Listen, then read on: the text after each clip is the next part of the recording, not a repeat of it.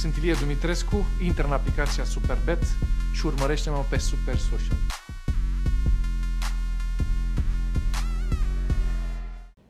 Bună seara, domnilor și domnilor! Știți cum se zice uneori despre invitați, că au venit de peste uh, mări și țări și de data asta chiar se potrivește. Pentru că oaspetele emisiunii din această seară vine de foarte departe.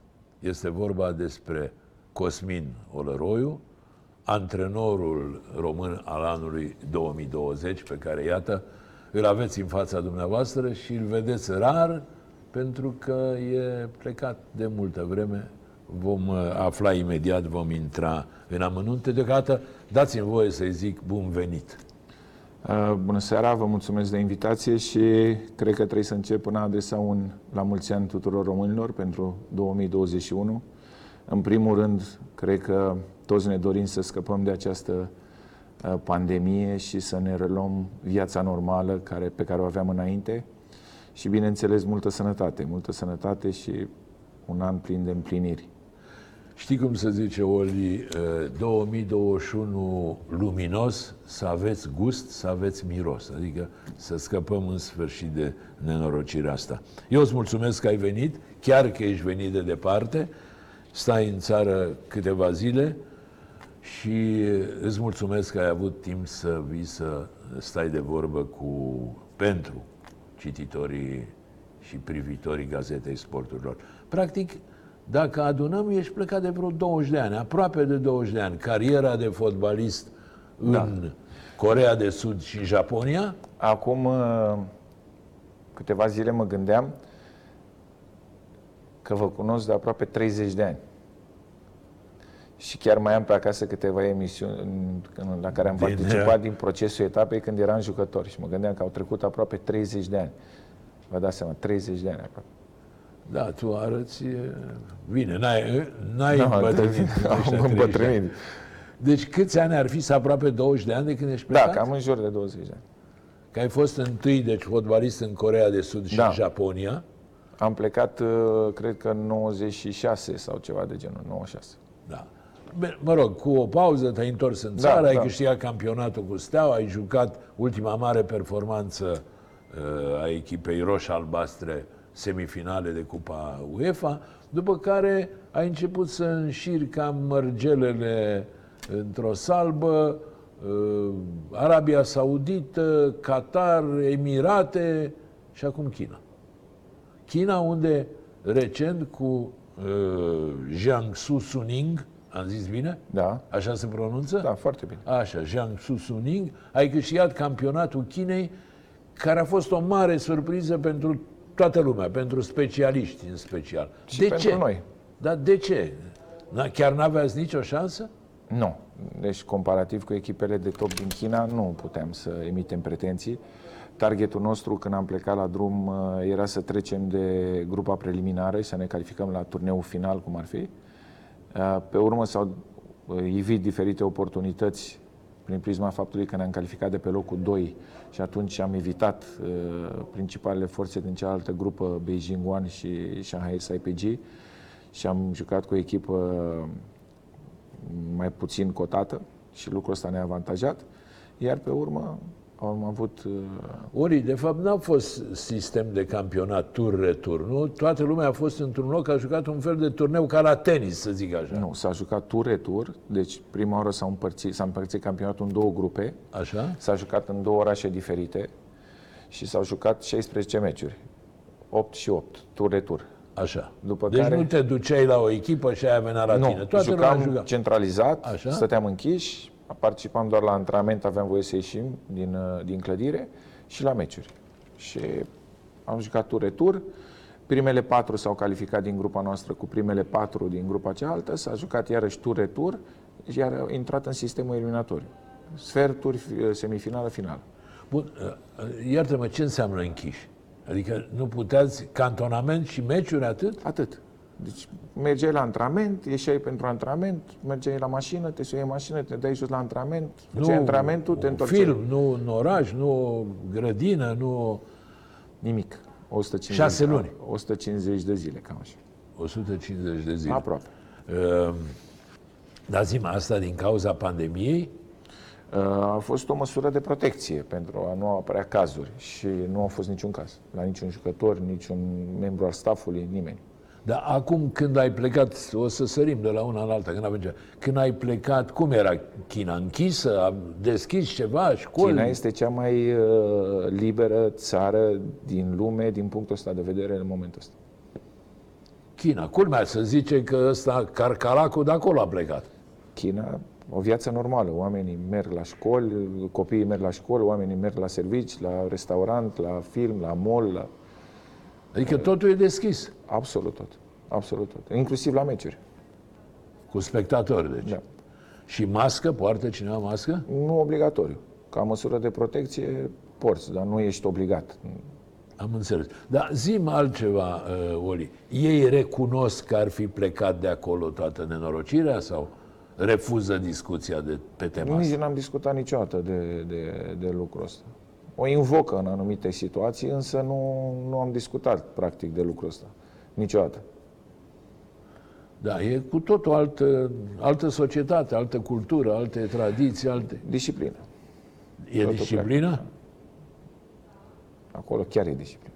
Acolo chiar e disciplină. Și lucrul ăsta a adus ca în momentul de față China să fie cea mai sigură țară din lume din punctul ăsta de vedere.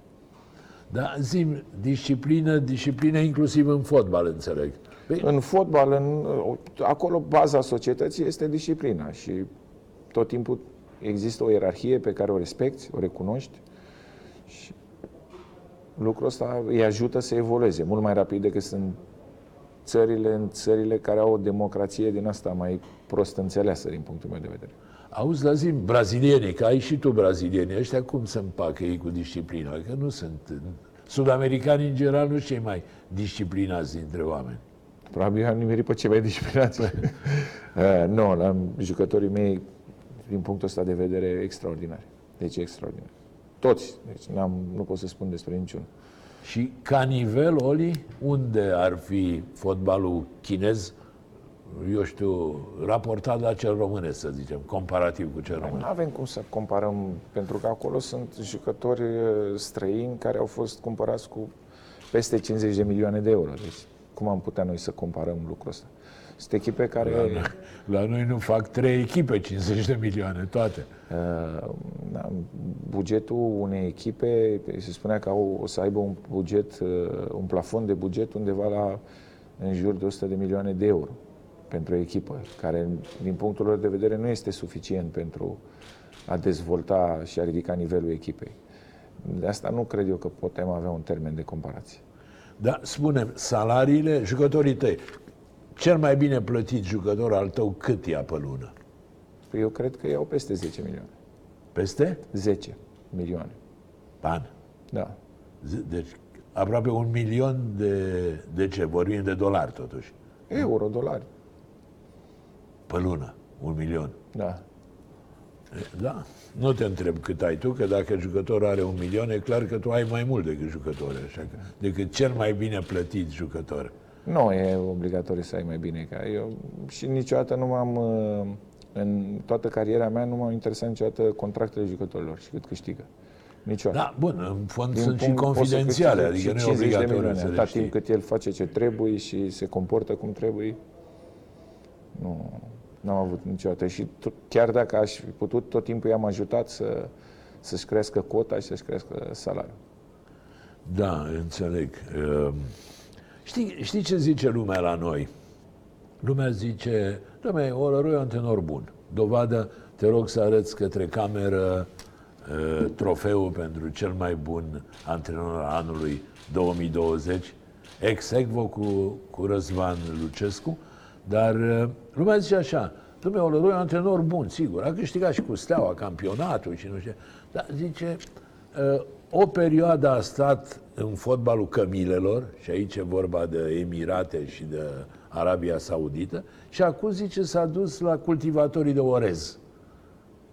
Eu știu, am fost, dacă ți-aduci aminte, Bineînțeles. când erai în Dubai. Și am rămas siderat, adică ce condiții erau acolo, ce bază de, de recuperare, cum nu exista în Europa. Cine? Boateng era la tine, nu? Boateng, da. Boateng se refăcea în uh, baza de de pregătire a unui club din Dubai, nici de cum în Germania sau în Anglia sau în Franța. Uh, da, diferență mai există fotbalul chinez și fotbalul, chiar și cel uh, din țările arabe. Începe să se compare cu cel european? Um, știi ce se întâmplă de multe ori, uh, neavând acces la, la informații despre, despre campionatele astea, uh, avem tendința să judecăm greșit și să judecăm la ceea Da, ce era acum superficial. 20 Noi de ani sau ce ceva știm de noi, genul de ăsta. ani de zile. Uh, și de asta percepția oamenilor este asta. Este mai puțin interesantă pentru mine pentru că nu, nu mă ghidez după asta în, uh, în ceea ce fac eu. Însă um, fotbalul a evoluat, viața a evoluat, uh, cred eu că în toate domeniile, inclusiv în fotbal.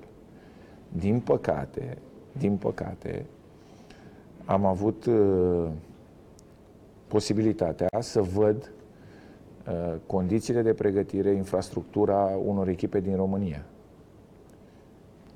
Deci nici măcar nu ne putem gândi că ne putem compara la nivelul ăsta cu alt fotbal din altă parte a lumii, inclusiv din țările arabe, inclusiv din China.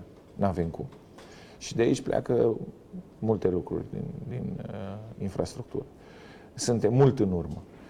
Uh, acolo evoluează fotbalul pentru că se investesc bani, s-au creat condiții, se aduc jucători de valoare, iar cei locali cresc.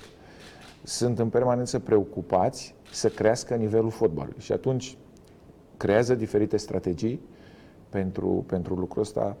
Uh, De exemplu, în, uh, în Arabia Saudită acum joacă șapte jucători străini și sunt toți jucători de top, deci nivelul campionatului nu cred că putem să-l comparăm cu cel românesc, pentru că mă uitam la, la echipa lui Răzvan, incredibil, avea un atac, Giovinco, Carilio, Gomis și încă unul care l-a luat acum din, din Statele Unite, cred, un, un jucător uh, foarte bun, care nu putem să-i regăsim în campionatul românesc.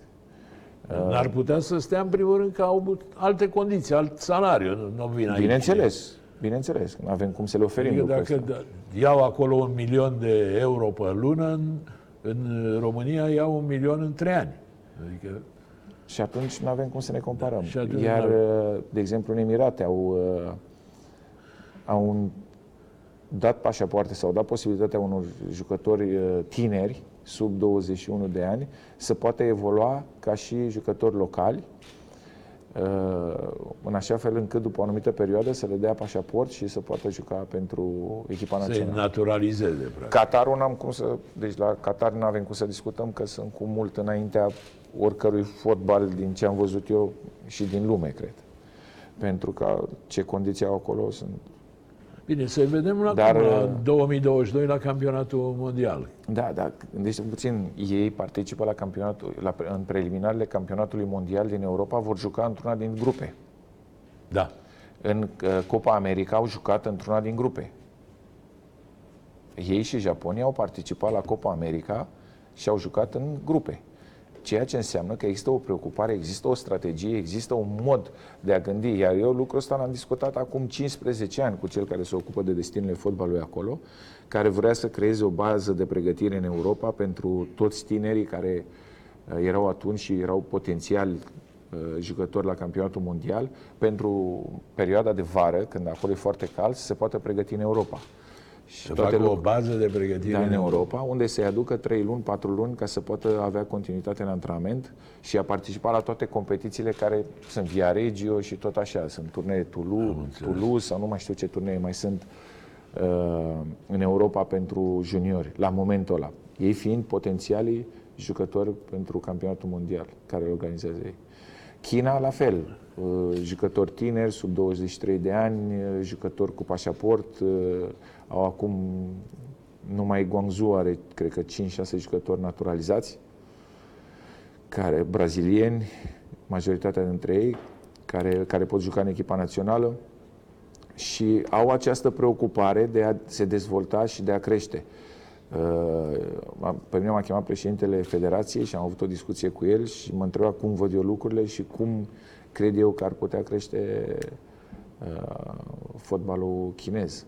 Eu am fost la invitat Rafa Benitez, Giovanni Van Bronckhorst, Fabio, uh, Jordi Cruyff și ne cere și nouă părerea Adică să vedem. îi, îi preocupă, cu alte cuvinte. Îi preocupă, au potențial, au potențial. Bine, până la urmă diferența este de capacitate economică. Asta spun. Adică acolo sunt bani, aici nu sunt. Ce Păi să nu mai... sunt și atunci nu poți crește. Iar ăia cresc, iar noi nu creștem. Pentru că dacă noi ne gândim cu 20 de ani în urmă, era o diferență între noi și ceilalți. Să zicem, între noi și țările arabe, între noi și China. La momentul ăsta, cred că diferența nu mai există. Sau nu mai e așa de mare. Mi-aș dori să mai existe, dar să nu fie... Dar nu cred că e atât de mare. Da, nu, chiar uneori. Spunem cu uh, Jiangsu Suning. Uh, Suning este practic numele echipei, o firmă, înțeleg. Da, este o companie foarte Iar mare. Jiangsu e provincia, Provincia, da. cu capitala la Nanjing, Da. nu? Că m-am uh, documentat, adică mi-am făcut lecțiile. Ora, ad- provincie mai aproape de Shanghai decât de Beijing. Bineînțeles. Și voi, ca să vă mai relaxați, vă duceați la Shanghai, da? Și la Nanjing e un oraș foarte frumos. Și chiar pentru străini este un oraș în care se poate locui și De e cât ok. are? 5 milioane, 7 milioane cât are? Opt. 8 milioane, da. Eu am, am mai Dar văzut- atracția este Shanghaiul, care e mult mai aproape pentru că e un oraș liber, unde străinii au o mare uh, reprezintă o mare parte din populație și acolo e mult mai ușor pentru că ești mai aproape de, de viața ta. Eu am fost, da, am fost mai de mult, e adevărat. Uh, Se spune că e un oraș de poveste, Da, uh, Shanghaiul, cu o arhitectură uluitoare, așa, ultramodernă. trebuie să veniți să vedeți ca să... E, da, la, e următorul, cam, deocamdată, la următorul meci care îl avem, deocamdată nu avem voie nici până la Brașov, dar Da. uite. Chiar e, acum când m-am întors, am avut așa, stând acolo, participând la competiție, concentrat la ce aveam de făcut, nu mi-am dat seama, n-am, n-am realizat de fapt ce impact a avut acest uh, virus asupra omenirii. Iar când am plecat și am ajuns la Hong Kong, aveam tranzit în Hong Kong și am văzut aeroportul închis, folie peste tot, închis, practic aveai un culoar pe unde mergeai la poarta unde plecai, mi-am dat seama că parcă era într-un film în care nu vezi oameni, totul e închis, totul ciudat, foarte ciudat. Nu, dar e interesant ce spui că uh, în momentul de față China este liberă. Adică Cea de mai acolo a plecat, se pare, nu, n-am eu uh, autoritatea să-mi dau, uh, de la Wuhan să-mi dau cu, cu părerea, Uh, s-a răspândit nenorocirea în toată lumea, iar în China cu lucrurile par să fie normale, ca să zic Da, așa. dar v-am spus, măsurile acolo au fost uh, la timp și s-au respectat. Adică în China se respectă. De fapt, China ce e un fel de comunism capitalist, așa, ceva de... Da, ceva de genul. da sau capitalism comunist sau comunism O capitalist. îmbinare a Da. Celor două, cred. Bun, și hai că nu o să uh, rezolvăm noi problema asta de o rânduire socială, să zic așa. Spunem, uh, cu uh, Jiangsu Suning ăsta, dacă ai venit în campionatul României, l-ai câștigat? Cred că da. Da. Cred că da. Echipa care am eu acum e bună. O echipă bună, o echipă care joacă. Uh, La momentul ăsta, cred că da. Că da, ai putea să câștigi. Da, aș putea. Și Nu sunt sigur de lucrul ăsta, pentru că nu cunosc foarte bine Nu mai știi echipele, bine echipele românești. românești, dar uh, cred că da. Adică sunt jucători care fac diferența și colectiv și individual. Și Sunt Ilie Dumitrescu, intră în aplicația Superbet și urmărește-mă pe Super Social. Acum, bărbătește așa, sincer, când ai plecat, ai plecat și cu gândul la performanță sau numai după bani? Faptul că te-ai dus după bani nu este o critică. Până la urmă, ăsta este unul din elementele importante în viață. Cât ar zice, uh, cum să spun, uh, unii că nu e așa. Până la urmă, te-ai gândit să faci performanță sau ai zis, "Dom'le, mă duc acolo că este rețeta mai bună? uh, vă referiți la China sau când am plecat din România? Când ai plecat din România. Uh, Că de regulă d- direcția e spre stânga, adică spre vestul Europei. Tu te-ai dus foarte mult în dreapta, privind harta, să zic. Cred că orice sportiv, orice jucător, orice antrenor vrea să obțină ceva din ceea ce face. România nu oferă posibilitatea asta. Și atunci uh, fiecare dintre noi are familie, fiecare dintre noi are copii și are la ce se gândească pentru viitor. Și atunci trebuie să pui toate lucrurile astea în balanță. Da, în momentul în care România nu-ți poate oferi lucrul ăsta și gândiți-vă că vorbim de un antrenor român, mai sunt și alți antrenori români buni care activează în străinătate. Sau orice antrenor din România, dacă are ofertă la momentul ăsta, își dorește să plece. Pentru că el se gândește în primul rând la familia lui și la bunăstarea lui și a familiei.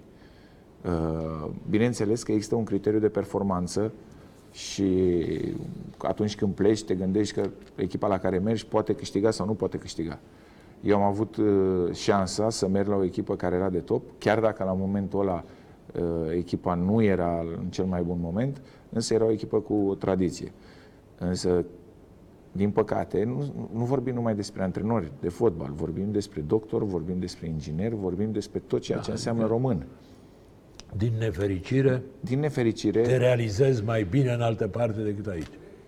Un aspect, și mai există încă unul, există că acolo există și apreciere pentru ceea ce face.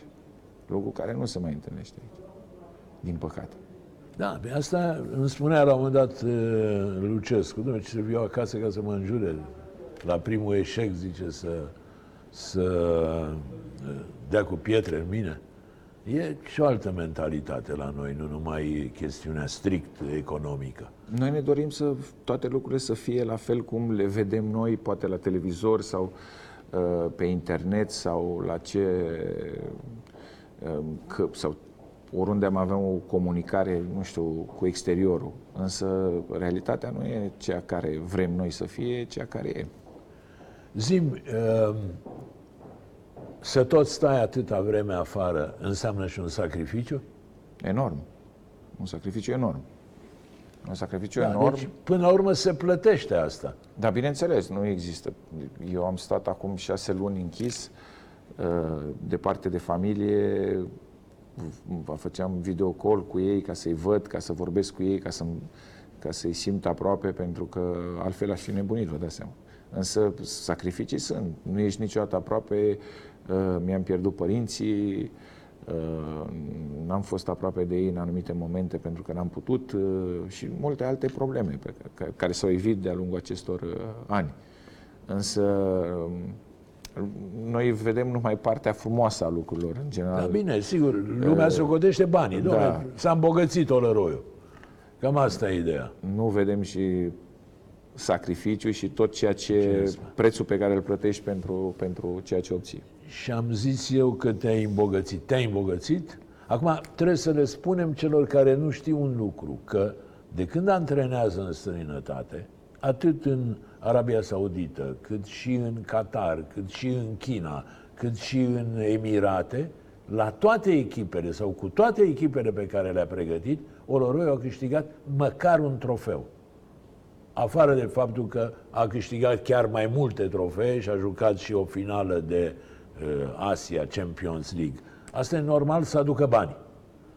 A adus destui? Ești mulțumit de ce ai adunat?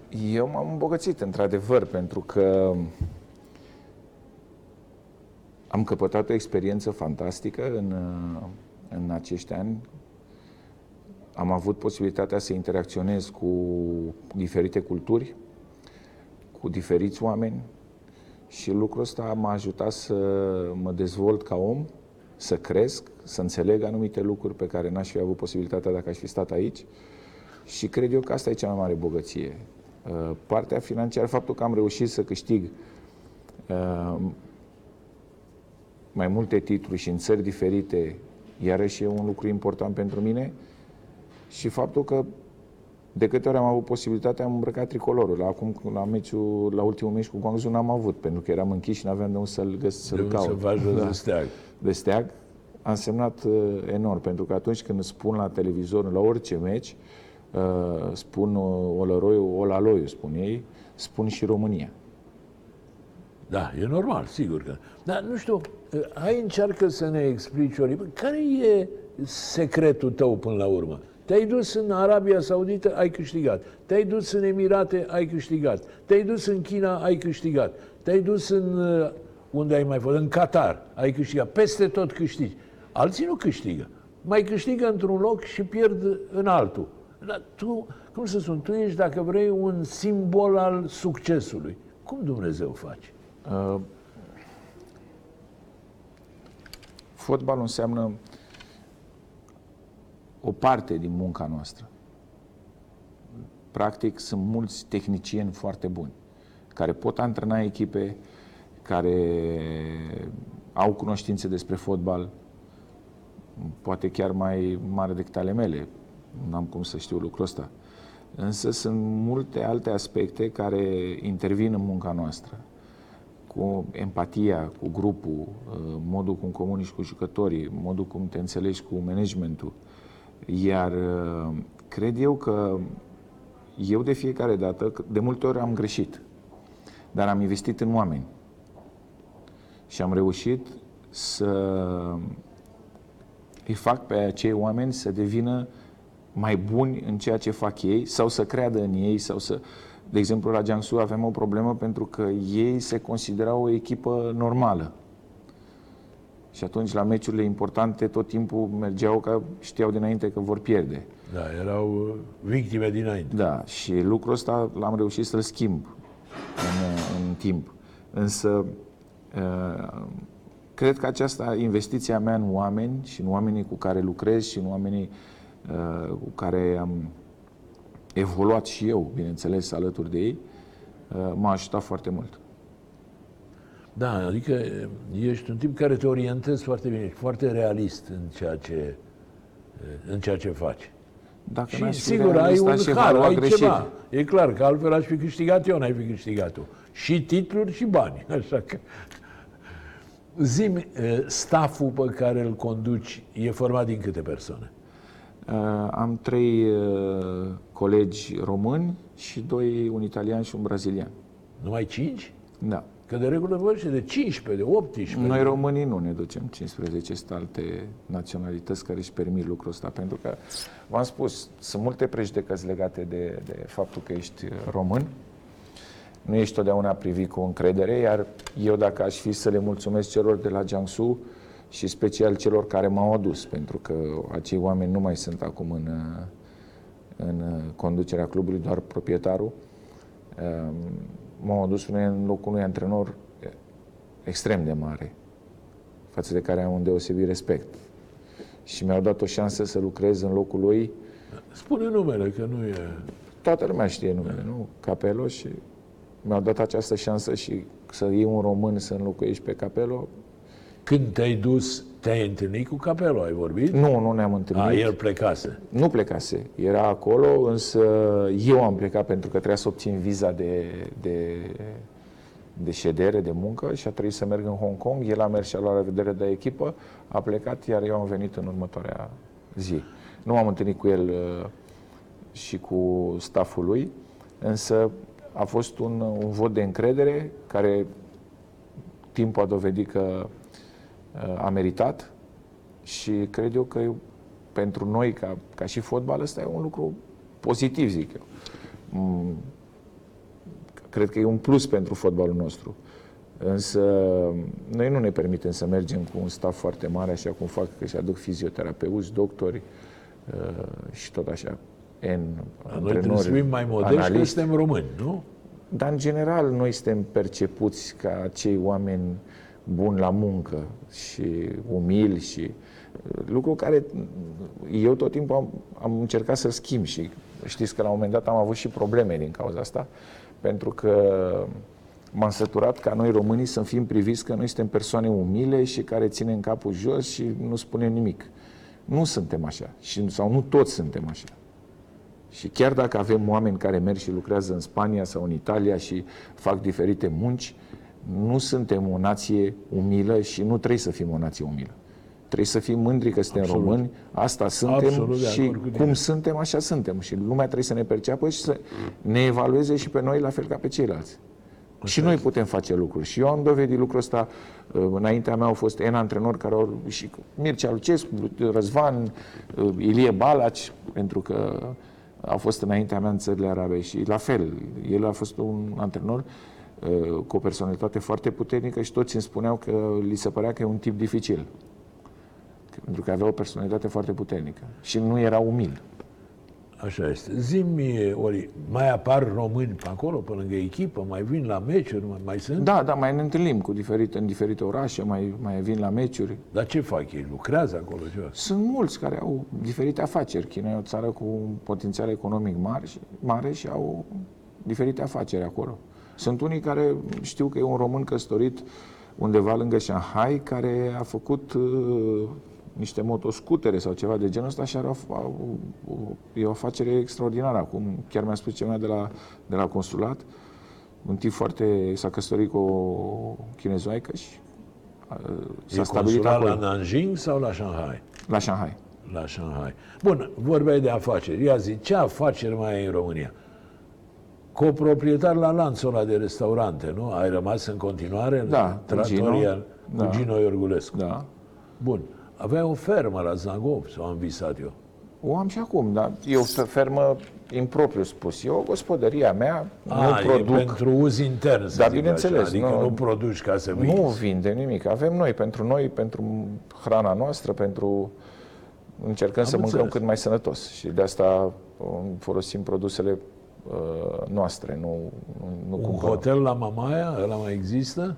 Am diferite investiții, am uh, diferite proiecte care sunt uh, începute, unele sunt în, uh, în, în curs acum de, de a se începe. Uh, eu, în general, am adus banii care i-am câștigat, i-am adus în România. Nu i-am investit în alte țări, nu i-am ținut în bănci, i-am adus și am încercat să investesc în România, am încercat să creez locuri de muncă pentru, pentru români. Câteodată a fost bine, câteodată nu. Bine, acum și restaurantele merg prost, pentru că Da, nu, e, practic vă dați seama Parte că nu sunt trăiesc închise. din lucrul ăsta și nu e o uh, prioritate pentru mine. Dar, uh, în general, am făcut lucrul ăsta și probabil că o să-l mai fac, voi continua să-l fac dacă voi mai activa și voi reuși să să-mi permit să fac investiții în România, voi face. Dar, în general, vreau să fac lucruri care aduc un plus de calitate uh, nivelului nostru din, uh, din România, pentru că am văzut multe lucruri care se fac și nu sunt tocmai ok. Apropo de că ai pomenit numele lui Gino, ai zis numai Gino, n-ai zis și Iorgulescu. Să știi că uh, a impresionat faptul că în interviu acordat gazetei după ce ți s-a decernat uh, trofeul de antrenorul anului, ai vorbit foarte frumos de, de Gino. Gino, în momentul de față, din nefericire, nu e un personaj pe val, în urma nefericitului accident pe care l-a avut uh, băiatul lui. Iar tu ai vorbit foarte frumos și am discutat cu oameni și au zis, "Dom'le, uite ce înseamnă o prietenie consolidată. Zic, dom'le, îi datorez mult și sunt recunoscător lui Iorgulescu pentru că el, practic, te-a făcut antrenor, nu? Nu o să neg lucrul ăsta atâta timp cât voi fi pe pământ. N-am cum lucrul ăsta. Știi că recunoștința e o flare rară la V-am români. spus mai devreme. Rară. Din păcate, În aici general noi e nu rară, găsim la români e și recunoștință mai rară. ca profesioniști în ceea ce facem. Însă Gino este familia mea, este, îl consider ca și fratele meu.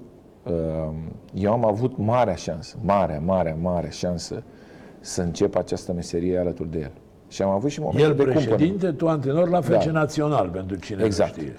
Și am avut uh, norocul ăsta și am avut momente de cumpănă în care el tot timpul a fost aproape de mine și eu fiind la momentul ăla foarte tânăr, uh, vă dați seama că eram uh, impulsiv, uh, încercam să... Da, să nestăpânit, cum Da. e Și orice el tot tânăr. timpul mă, mă calma și spunea, las că o să vezi, o să fie bine, o să...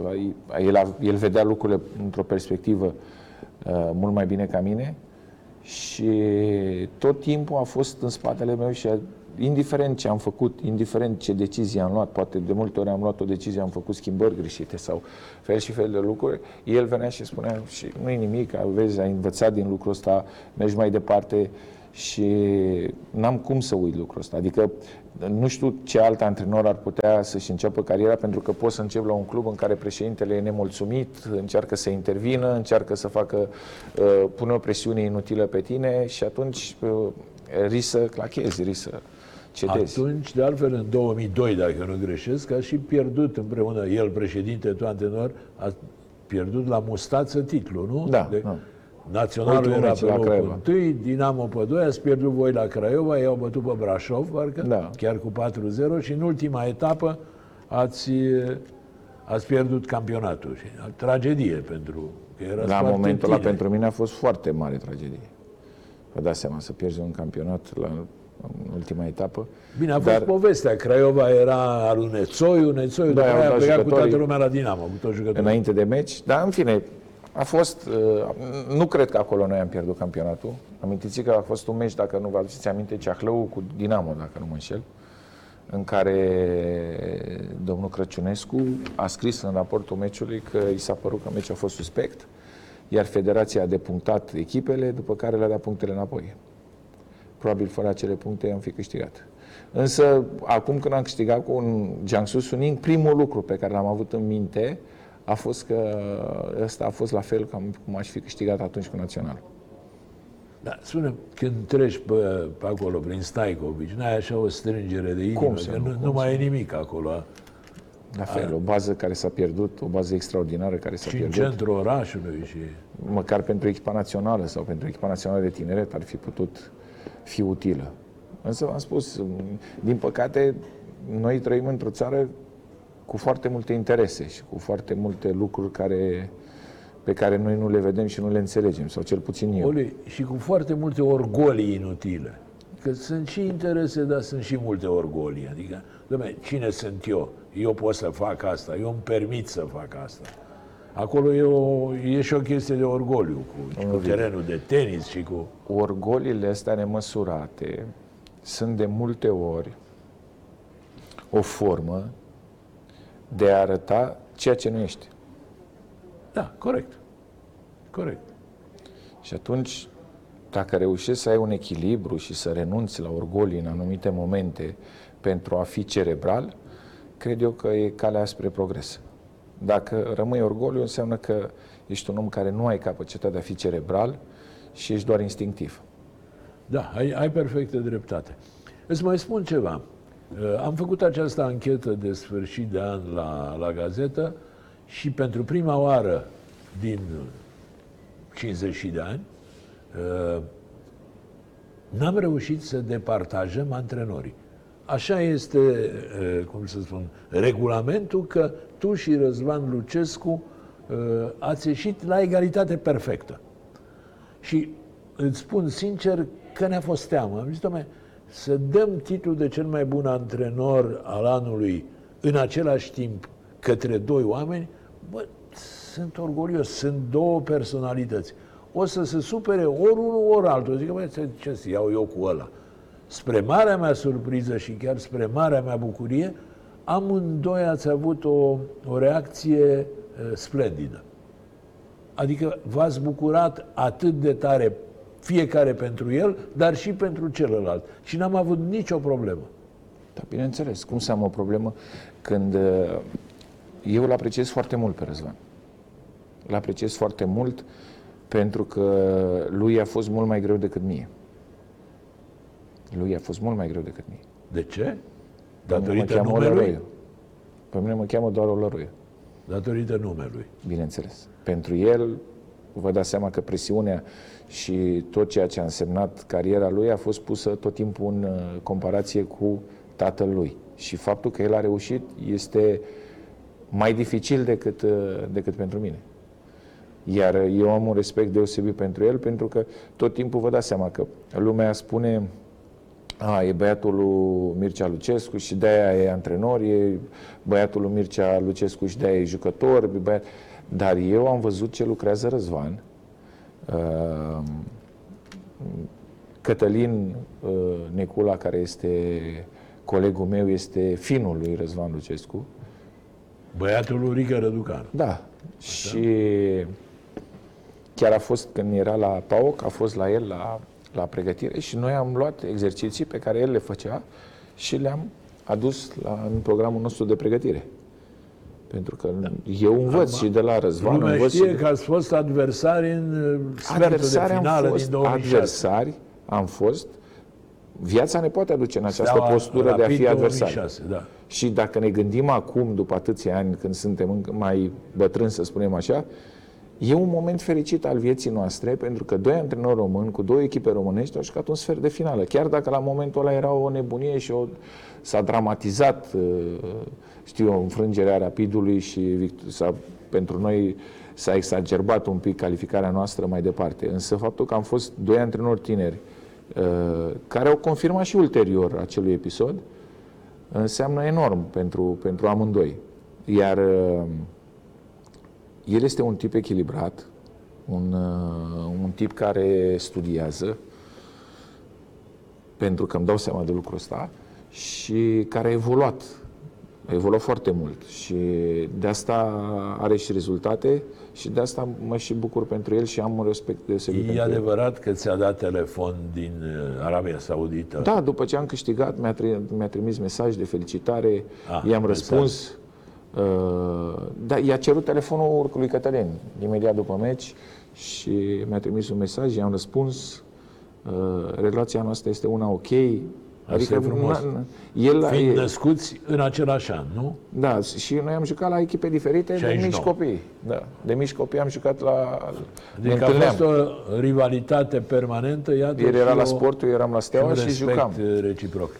Sunt Ilie Dumitrescu, intră în aplicația Superbet și urmărește-mă pe Super Social.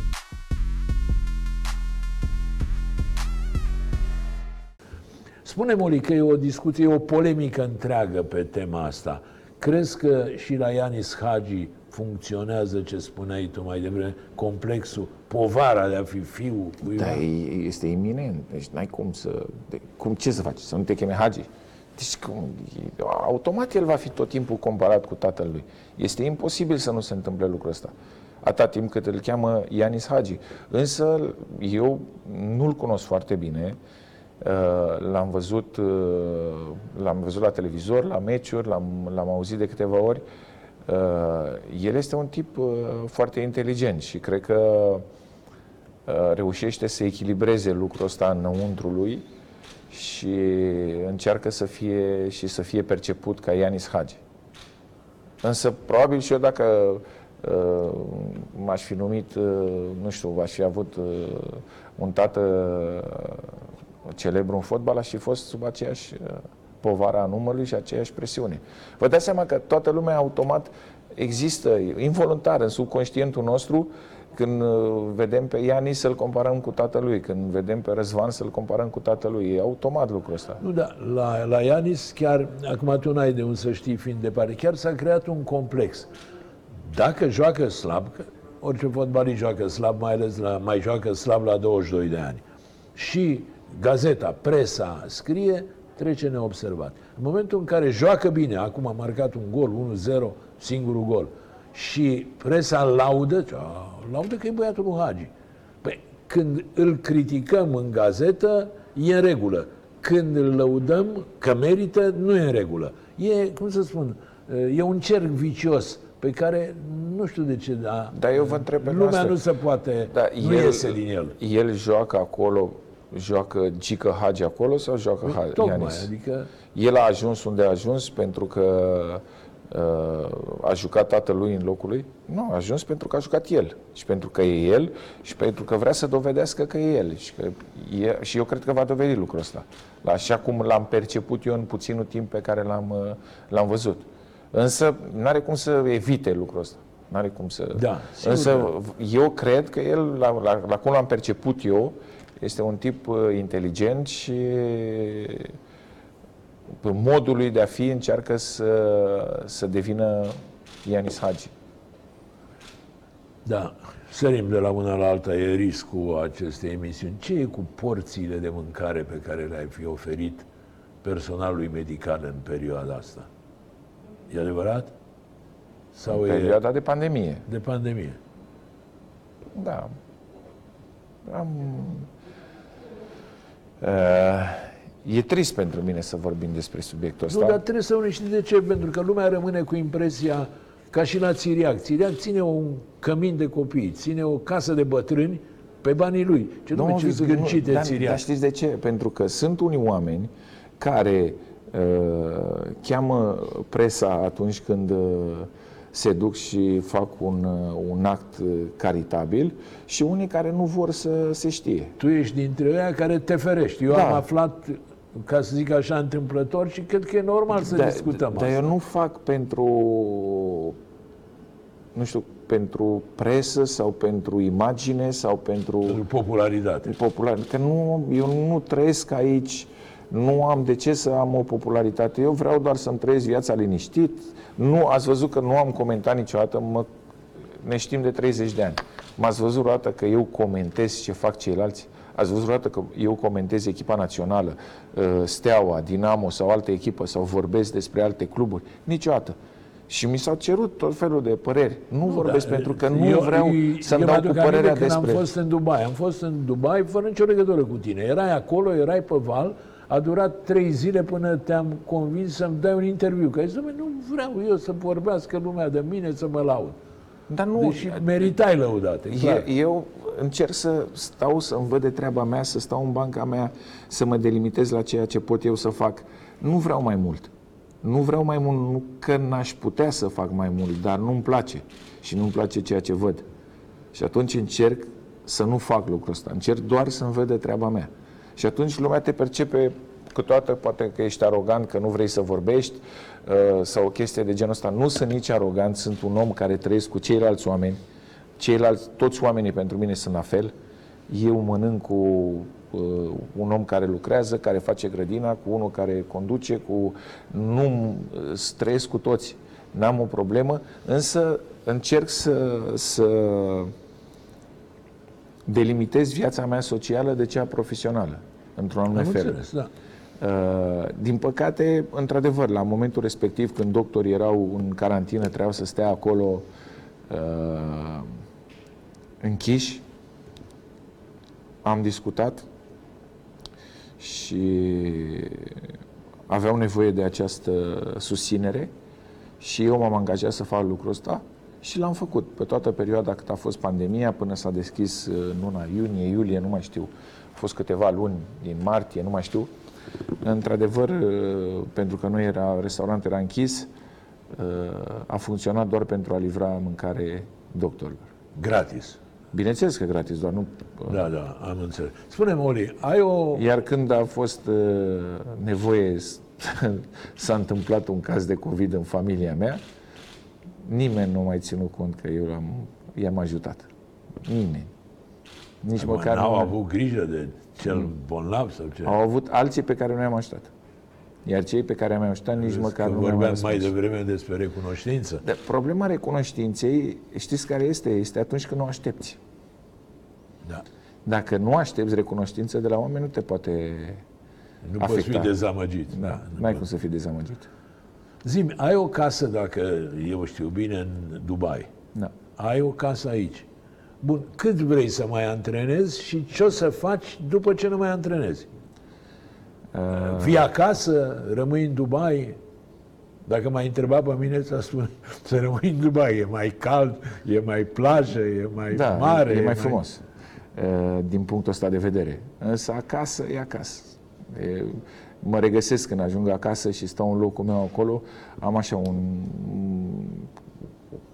o eliberare după toată perioada asta petrecută, când ajung, nu știu, am așa o bucurie care n-am mai trăit-o, chiar dacă merg în alte părți unde, la Dubai sau uh, totuși Acum de aici, cât timp n-ai fost acasă? Acum când te-ai întors?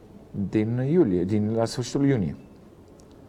De jumătate de an, practic. Da. Am o bucurie imensă când ajung acasă. Probabil avem energia asta cu locul în care ne-am născut. Da, sigur, e un schimb de informații. Dar pentru mine așa. viața e mult mai dificilă aici decât ar fi, de exemplu, în Dubai. Acolo ești liber, ești liber să mergi pe stradă, să faci ce vrei. Aici ești tot timpul privit uh, altfel. Și acolo ne, ne, pe mine mă cunoaște toată lumea, bineînțeles, nu? Dar Da, în E o Dubai am libertate. văzut eu și în China. și în China.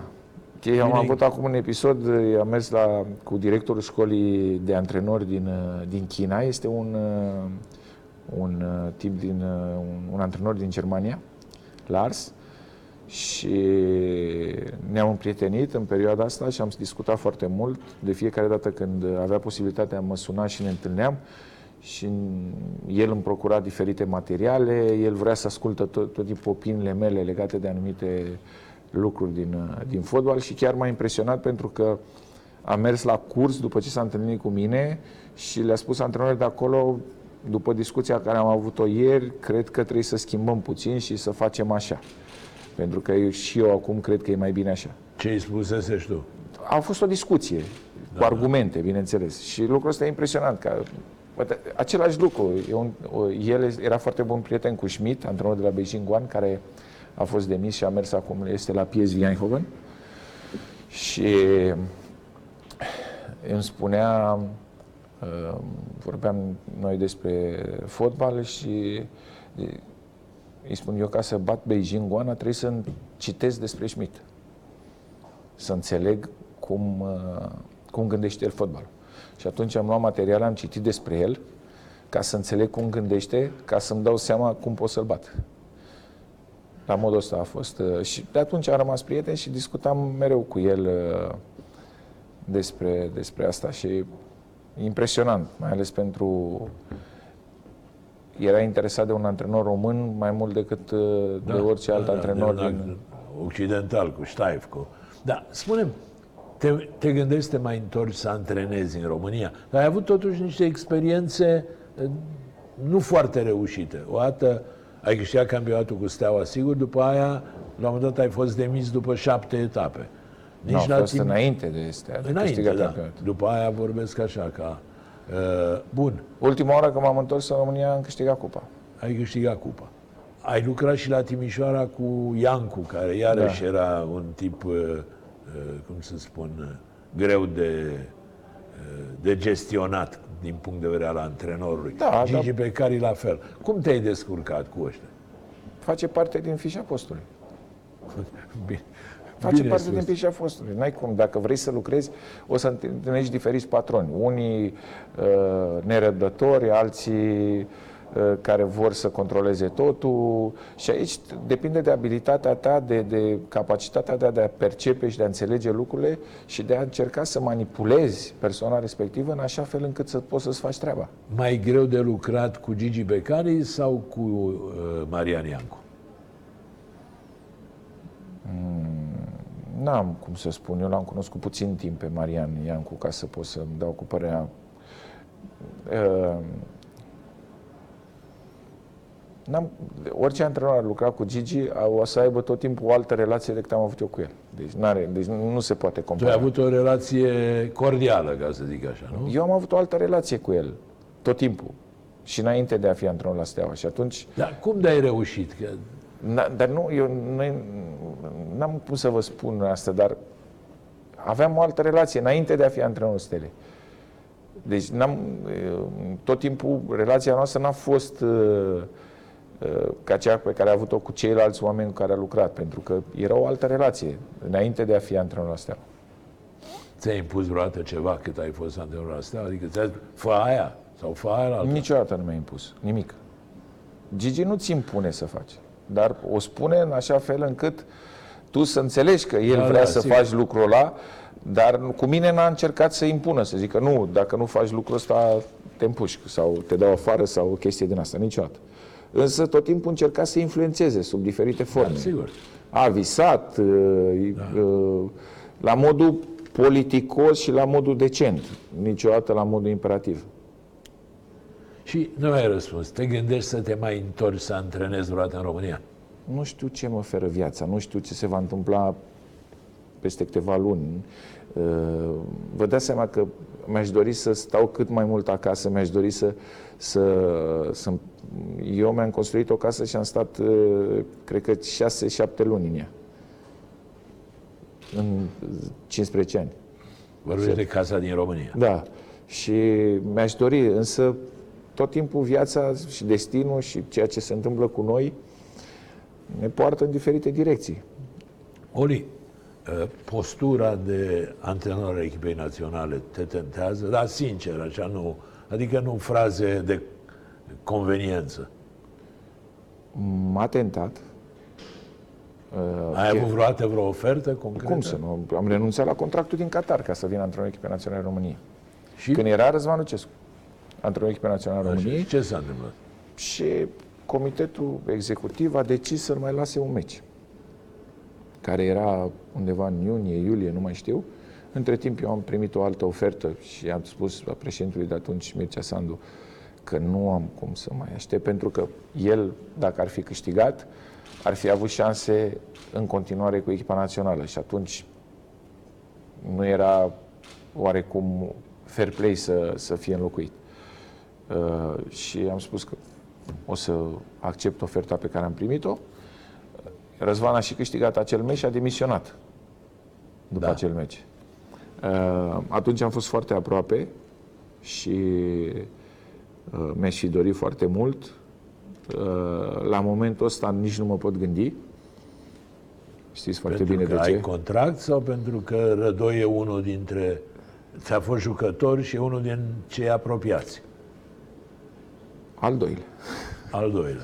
E unul dintre cei apropiați. Tu, Al doilea motiv. așa. Ăsta e, n-am cum să mă gândesc. Însă, pentru mine ar fi tot timpul o onoare să antrenez echipa națională a României. Însă,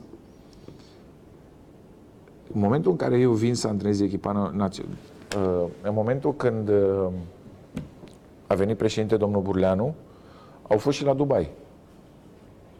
Nu mă feresc că Andrei a fost la, la Dubai și a discutat cu mine. Însă aveam contract. După ce a plecat uh, Daum, nu? După a venit Cosmin, nu? Da? După ce a plecat Daum, la fel m-au sunat, am discutat cu ei. Chiar am mers la conducerea clubului și le-am spus că eu mai am contract încă 5 luni să accepte să mă lase la echipa națională în paralel cu Alahli. Pentru că la echipa națională aveam două acțiuni, una în noiembrie și una în martie, după care eu terminam contractul cu Alahli și puteam să vin la echipa națională. Uh, n-au vrut. Cei de acolo n-au vrut, a zis nu, nu vrem. După care am mers în China, iar dacă vreodată se va oferi această posibilitate, uh, n-aș spune nu, dar am spus, în momentul de față, uh, cred că un antrenor tânăr, așa cum e Mirel, așa cum a fost Cosmin, uh, e mai mare nevoie de, de așa ceva decât de, de un antrenor ca mine, um, ca Răzvan, uh, pentru că acești, echipa noastră are nevoie să crească. Iar acești oameni tineri o pot face să crească odată cu ei. Da, Pentru tocmai, că ei sunt uh, dornici să de știi că Tocmai performanță. asta este reproșul care se face. Că avem un uh, selecționer de perspectivă și nu un selecționer care să obțină rezultate acum. Ori, Dar nu- știi da, bine, dar- nimeni nu are răbdare. Da, da, ok, bun. Dați-mi o garanție că orice antrenor, uh, nu, dar nu vorbesc de mine sau de, de, de un antrenor român, un antrenor străin, oricare, top antrenor, Mourinho, care vreți dumneavoastră, vine la echipa națională și are rezultate. Nu dă nimeni nicio garanție. Nu Asta există, e clar, pentru că sigur. dacă noi acum uh, suntem realiști și încercăm să, să ne gândim cam ce poate echipa națională și ce tip de antrenor avem nevoie. Avem nevoie de un antrenor, ok, îl luăm pe Mourinho sau pe Guardiola sau pe, uh, nu știu, oricine, Klopp, oricine. Vine la echipa națională. El acolo lucrează cu niște jucători de un anumit nivel, care pot face ceea ce spune el. Aici nu știu dacă jucătorii noștri la momentul ăsta se pot ridica la nivelul ăsta. Și atunci uh, avem nevoie de un antrenor uh, mare uh, ca să avem rezultate acum sau e foarte greu să avem rezultate și avem nevoie să creștem. Și atunci avem nevoie de un antrenor care să crească odată cu echipa. E părerea mea că e a doua variantă pentru A că... doua. Deci, ca să uh, rezumăm, tu ai încredere în uh, Rădoi și în viitorul naționalei cu el pe bancă. Eu sunt convins de lucrul ăsta, nu am încredere, am mm, foarte multă încredere. Însă, um,